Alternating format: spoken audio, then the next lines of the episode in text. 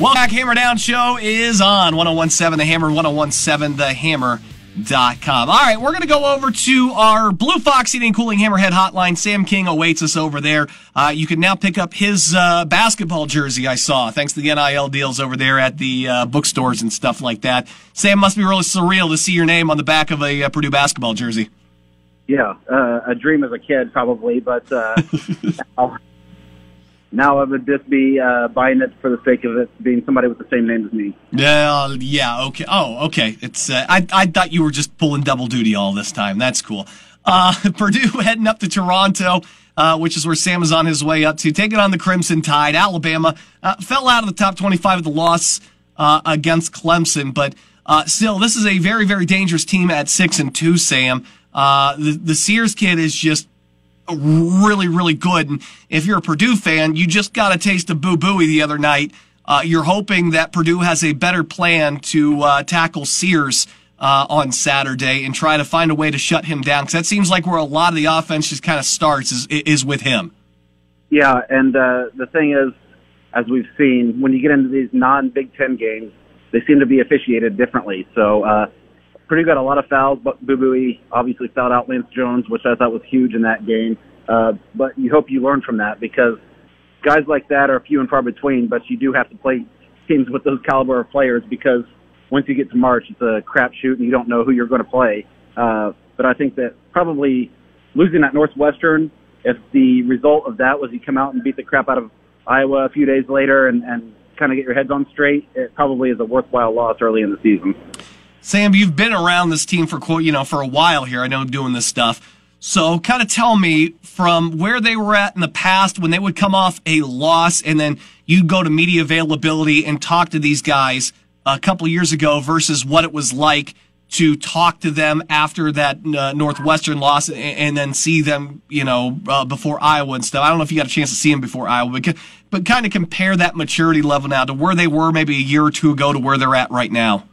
Yeah, well, last year they went uh, kind of unexpectedly unbeaten for so long that when it finally happened, it was like, you know, wait a minute, this this isn't what the end result's supposed to be. And uh, you had, you know, two freshmen starting who uh, came from successful high school programs, weren't used, weren't used to, to losing a lot.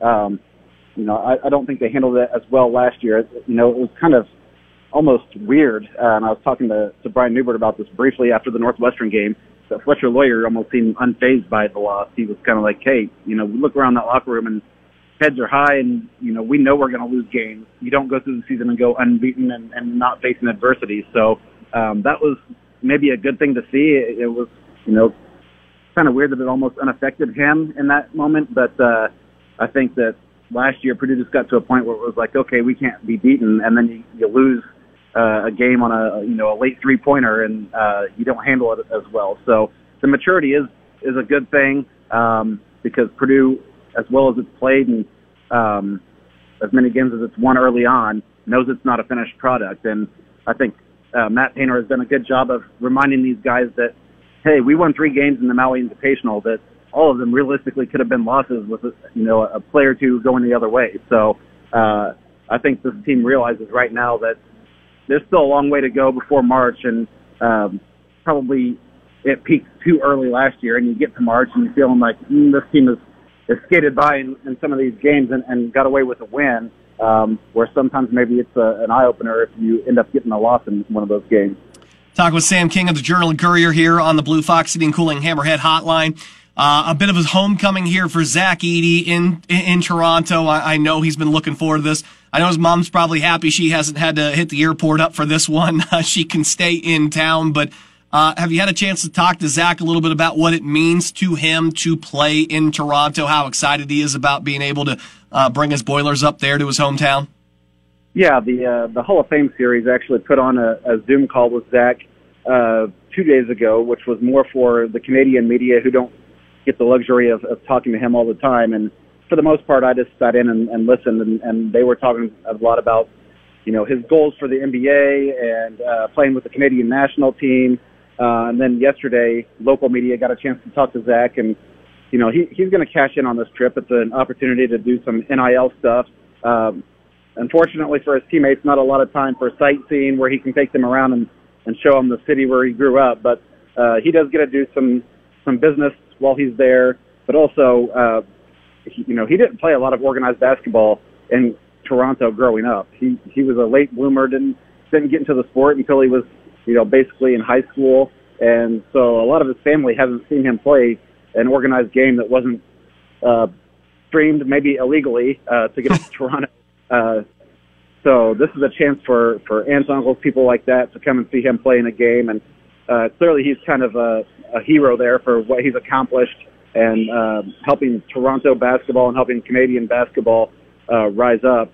Uh, when you're the national player of the year and, and you're from Canada, uh, people are going to kind of ride your coattails and be like, "Hey, that's a guy that we can hang our hat on." So he's he's especially excited to get to play in front of a bunch of family that uh, hasn't seen him play a whole lot it's nice for him getting the questions from the Canadian media because nobody's going to ask him about his playing time as a hockey player because I think you're like legally required to play at least two years of hockey when you grow up in Toronto, right?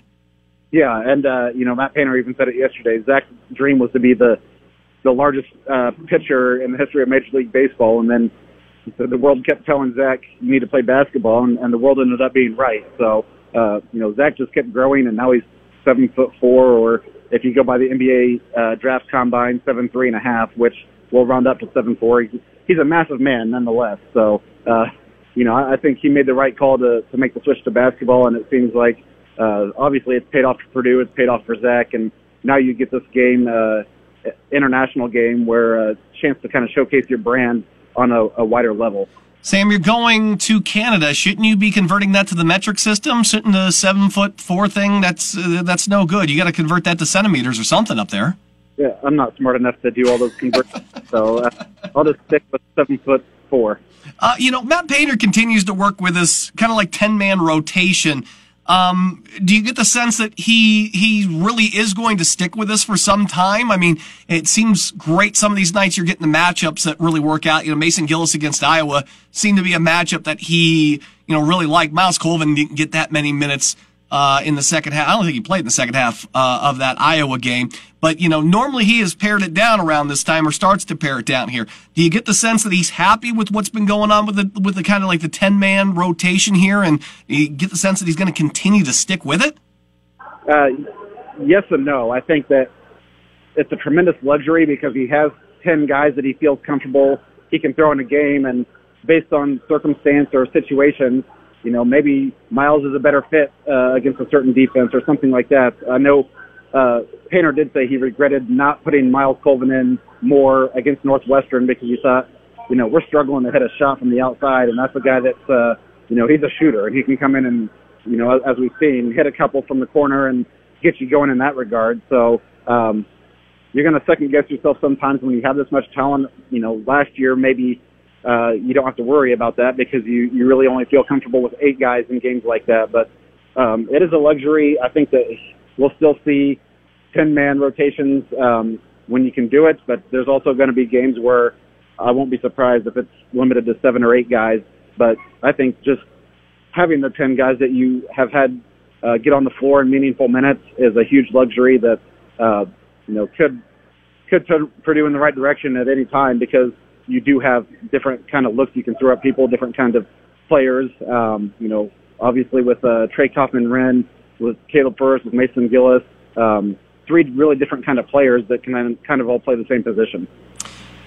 Well, it is a luxury. You are correct about that. Sam King, Lafayette Journal and Courier again uh, on his way to Toronto. He'll have coverage for you uh, all day Saturday uh, of this great matchup against Alabama in the uh, big Zach Edey homecoming. Can't wait to see the reaction that he gets when he steps out on the court. It's going to be a good one. Sam, uh, we wish you safe travels. Hopefully this plane works out better than your uh, original one there. I know you've had some issues on the travel here, so we'll keep our fingers crossed for you. best of luck and hopefully you get to enjoy the town a little bit tomorrow.